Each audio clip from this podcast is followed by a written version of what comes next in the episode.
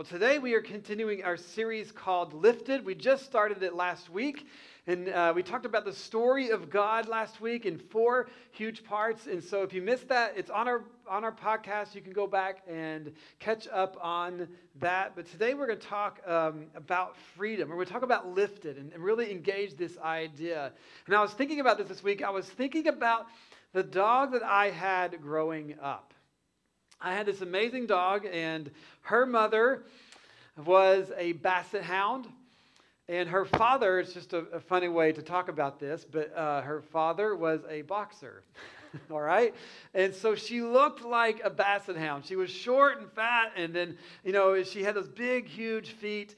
And she had long ears, but not quite as long as a basset. And she wasn't she was a little bit taller than a basset. So there's a couple things that were, you know, maybe a little bit shorter ears and taller bit. And so the boxer in her made her run really fast. Like she was super fast. And it was actually hard to catch her. So she was kind of like this big running back. And my friends and I, we would love to chase her. And she loved that game. We'd try to catch her, maybe even tackle her. Like, but it was almost impossible. It was almost impossible. And so one thing about my dog is that she could not stand being captive, being on a leash, uh, being kept up in, in any kind of way. She wanted to be free in any and all circumstances. And she was incredibly strong and stubborn. So it was, it was a hard dog for me to learn how to raise as a young kid. But uh, she was a lot of fun. And so one of the times that she was very much like this was whenever she got a bath. And she most, spent most of her time outside, so, was, so she required many of those. But I used to wash her in the, in the outside in front of the house, and she hated it. And so every time I did it, she'd have her collar off. She wouldn't be leashed up or anything like that. And as I washed her, you could feel you could feel her try to take a step. And you could see the wheels turning in her mind, like, I, I want to get away from here. I, I want to be like, there's no collar. I'm ready to run. And you could just see that happening. And she would, as I would be, you know, doing everything, she would just take steps. And she'd move, and she was like a typewriter, and I had to pull her back to like, she just keep moving. And, she, and so finally, one time, as we're doing this, she, she's like, she decided, I'm going for it. And so, like, I turned to grab a sponge or do something in a bucket, and she took off went running. And you can just see her. You can see, even though she's running away from me, she's like, she's like, I'm free, like I'm free. Actually, that would be awkward. if She did with her front two paws. She'd be like on her back back legs running, and and that would be amazing and YouTube worthy. But um, so her ears are flapping in the wind. She's like, I'm free, I'm free. And they, and and she waited until she got to the neighbor's yard, and immediately like turned and just dove into the ground and with her feet up in the air, no joke, just, just rolling all over the place to get as dirty as she possibly could. And she's soaking wet. And so she, and she's got soap all over her. Suds are flying, and which is not good. But um, it took us forever to get her back because she's free and she's hard to catch. And uh, and but she was covered in dirt and rocks and grass because she was like a magnet being so wet, and everything just stuck to her. But she had her moment of freedom. And, and it's, it's, quite, it's pretty interesting, and, and, and you'll th- maybe you think this is funny, but we're like this with God. we engage God in this way. We just want to be free. Just, just let me be free and run. Well, what if, what if God wanted the same thing? So today we're going to engage this topic of talking about lifted. And and as we get started, I, I, want to start today with something that you don't have to believe. You don't have to believe that this is your choice. You're not forced to do this, but you, you can engage this however you feel. So, as Christians, as Christians, we believe that, that God created this incredible world for us um, but we, we walked away from that and we've fallen. We've broken it. And we messed it up and broke our relationship with God. And we believe, as Christ followers, that Jesus is the only way for us to be made right and to be brought back to God, to our Father. That means that we can't do enough good to make up for what we've done. We can't be, love people enough and be a good enough person or do enough prayers or attend church enough or all these different things to, to give to the food banks and all these. We can't do enough of that to get to God. There's nothing that we cannot do that. It's impossible. And that Jesus is the only way for us to bring, get back to the Father because he was the only one who lived a good enough life. He's the only one that could bring us back. We also have this loving God who made us free and gave us a choice whether to accept him or not. He gave us the ability to go our own way, to choose. And so this is both offensive and freeing all at once. Our belief is both offensive and freeing all at the same time. It's offensive to many because we say only Jesus, it's only through him that we can be brought back to God, that we can be made right again. It's only through Christ because of what he has done. But it's freeing because it means that he earned it for us. His death and resurrection did all the work for us. There's, there's nothing we, we can do or have to do. And that's freeing. It's a gift from Him. So, why is it that it is so offensive? Why, why is that hard for us to admit that we've done wrong and that we need God and that there is a specific way? Why do we resist it so much? Well, I think it, it really goes all the way back to the Ten Commandments. It goes back to when God gave us a list.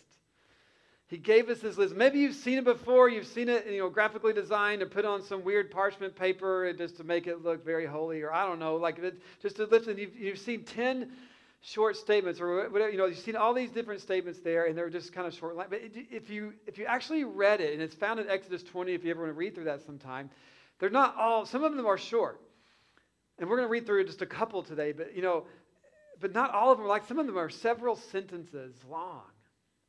But this is where we kind of rub up against God. So I'm going to read a couple of these here. You can find this in Exodus 20, but it says here, it says, uh, it says, You shall not murder, you shall not commit adultery, you shall not steal, you shall not bear false witness against your neighbor, you shall not covet.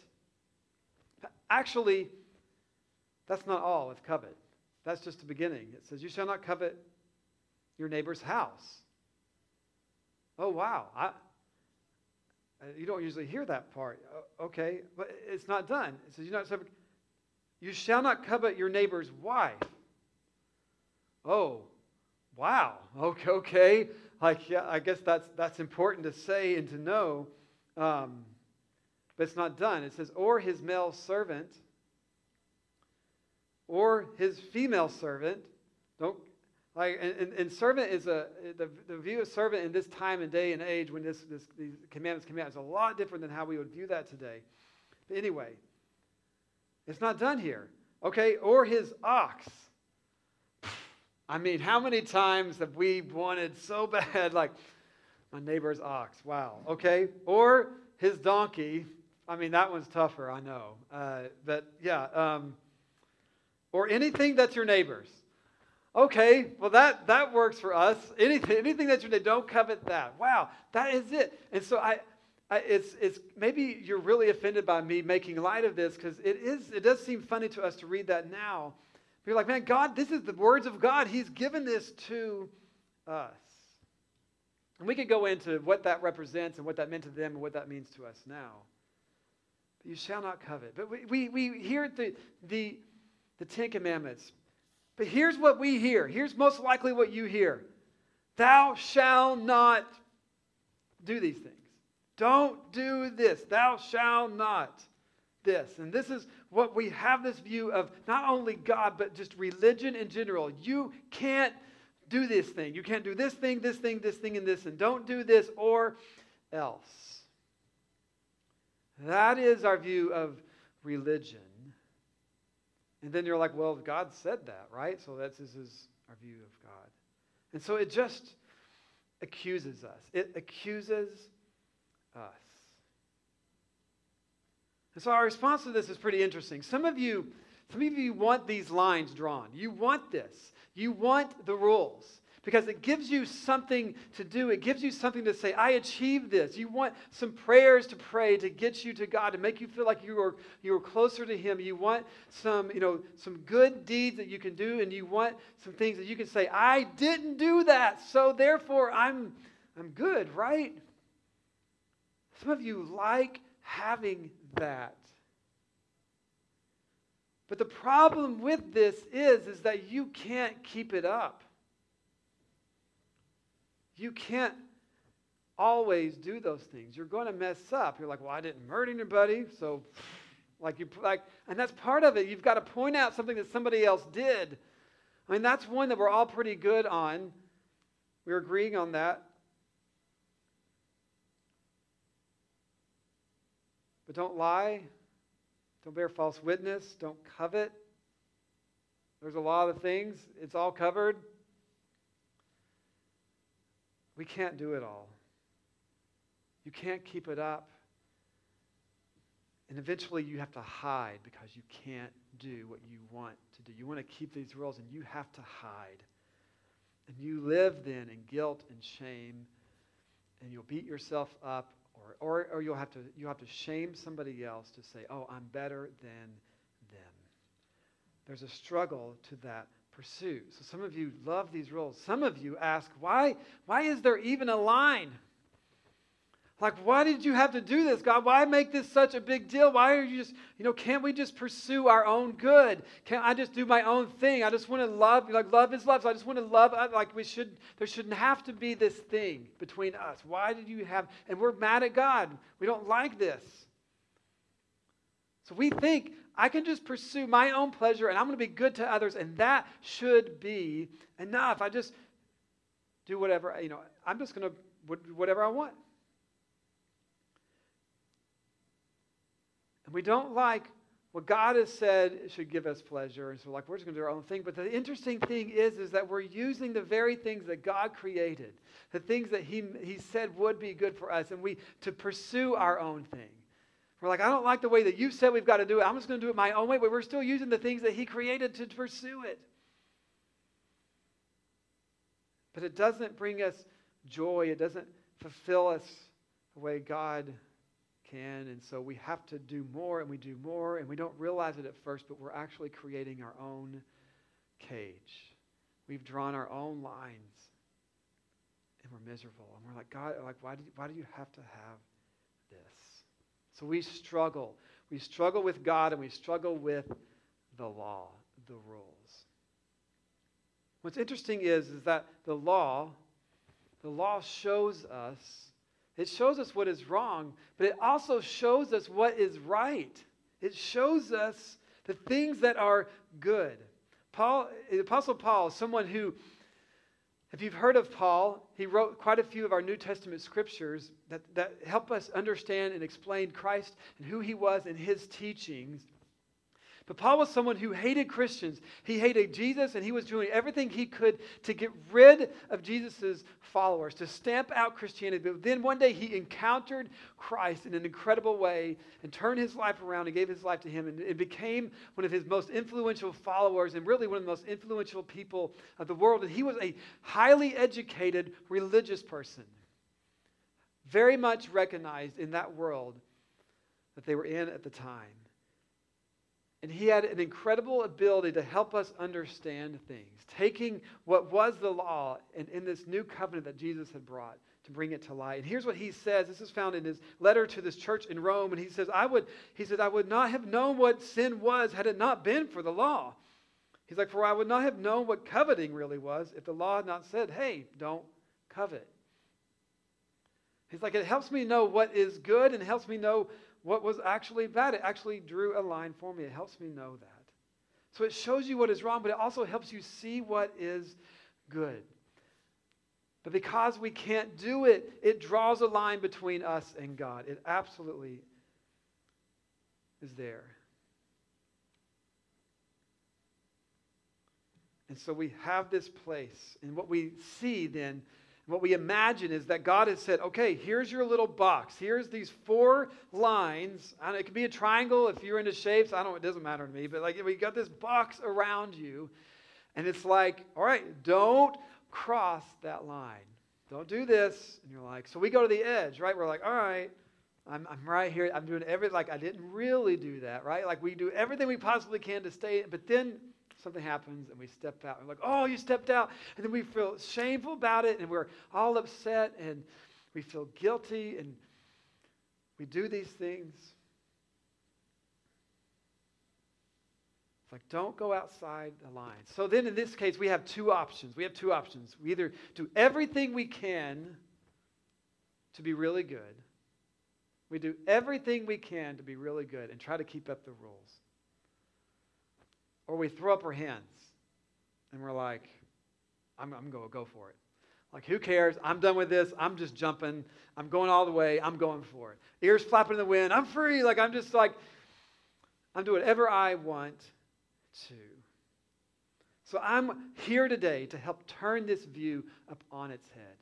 Just our view of God and how, how we perceive this, we feel like He's just given these rules and we've got to follow rules, and that's what it's all about. And I want you to know that's not what it's all about. And what you want to do is remember God's story. We talked about this, this last week.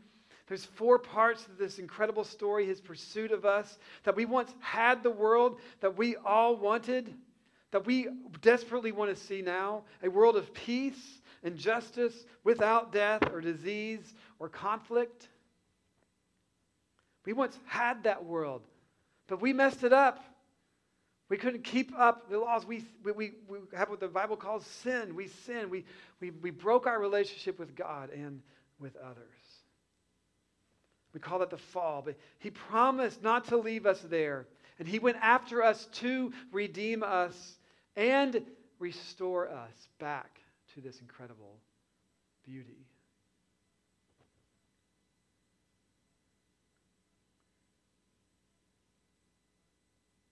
And so, to redeem us, something had to be done. He had to die. But we can't grasp why he had to die and why we need to die to sin, why that has to happen, unless we understand his incredible love for us and his grace. And they both work together to, you can't understand his death and resurrection unless you understand his love and grace, but you're never going to understand his love and grace unless you understand his death and his resurrection. Why that was so critical for him to die. But I want today for us to look at his incredible love for us. See, that is the thing that God doesn't just love us, he is love. God is love. God is life. He is the one who's given us life. He doesn't just have life, He is it. It's it.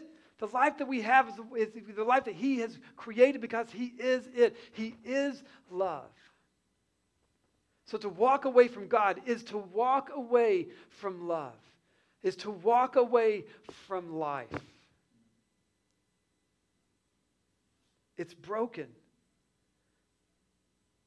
It brings death. So we have this incredible loving God, and a full loving God gave you that freedom. He created He let you choose. He didn't force you to follow Him or to love Him. And the lines are showing us this place of life, of love, and beauty. He's like, I've made you to experience this. But you've got a choice. Don't cross this. Please don't. And so when we did that, we are rejecting love. We rejected life. And then we found out our version wasn't so good. that our version isn't so great.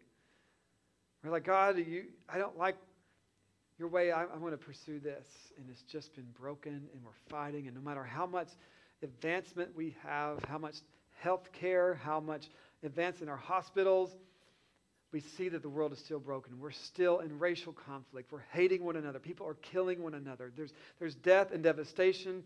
The, the creation is ruined. We feel it, we see it, and we're broken But God didn't just leave us there. A loving God, He went after us. He didn't come to put you in a box, He came to free you from it. He actually came to get rid of it. I want you to listen to these words of Jesus. This is not the God that we've been told about, that we think that is always there. Jesus says this. I'm just going to read through these. He says, Take my yoke upon you and learn from me, for I am gentle and humble in heart, and you will find rest for your souls. For my yoke is easy and my burden is light. Jesus says, I have told you all these things, the things that he's been teaching, so that you may have peace. He's like, In this world, you're going to have trouble, but take heart because I have overcome the world.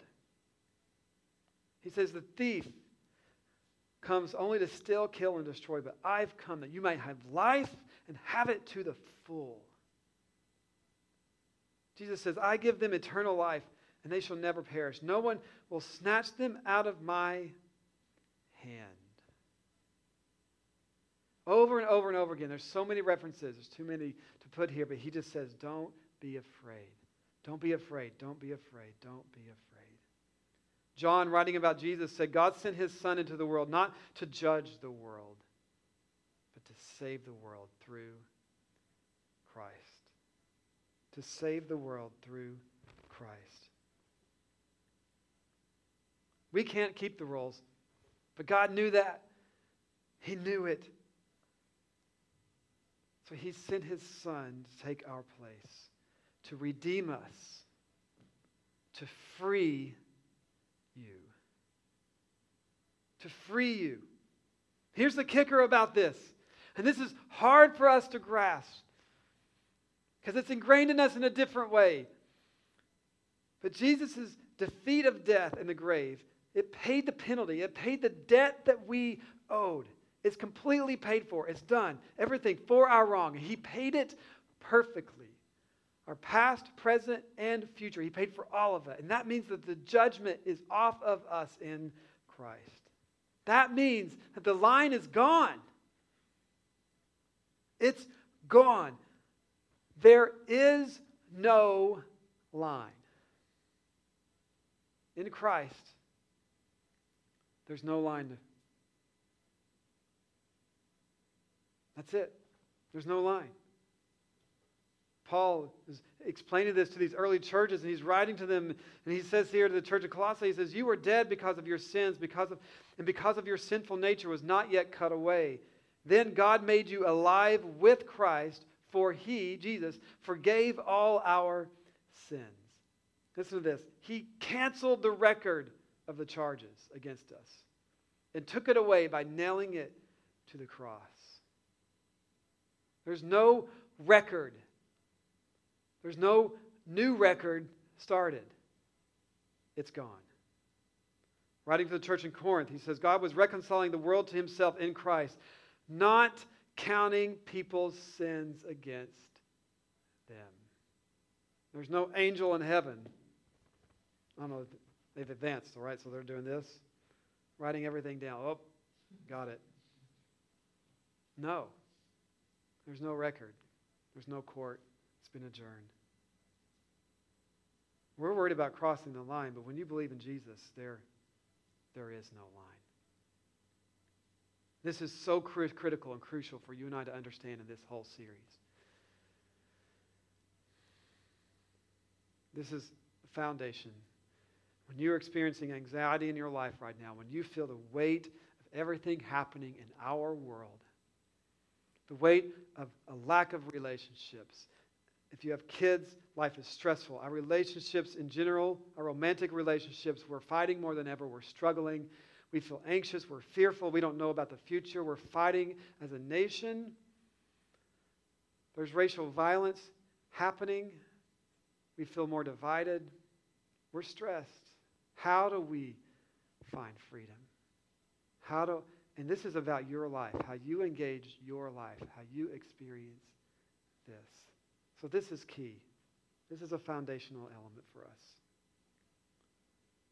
In Christ, you are free. Like, you are free. You're put in right standing. You are redeemed. Listen to what Paul says about this. He says, God's law was given so that all people could see how sinful they were. It just shows us that we can't do this. He says, but as people sinned more and more, God's wonderful grace became more abundant. So, just as sin ruled over all people and brought them to death, now God's wonderful grace rules instead, giving us right standing with God and resulting in eternal life through Jesus Christ our Lord. Like you've been given right standing. It doesn't matter what you do in the future in Christ. When we believe in Him and commit our lives to Him, He paid that price for us. So we are free. Free, absolutely all the way. There's no line, there's nothing keeping score. And you're like, really? Really? Like, really? Really free? Like, I'm like, yeah, yeah. Like, what? So, like, I can, I can sin? I'm yeah, you're free. Go for it. Sin, baby. Go for it. Yeah. I oh, don't know, wait. Wait, did our pastor just say that? Like, yeah, I did. What else? You've been given right standing. You're going to tell me that you're going to live a perfect life from here on? No, no, you're not. No, I'm not. Just go ask my wife.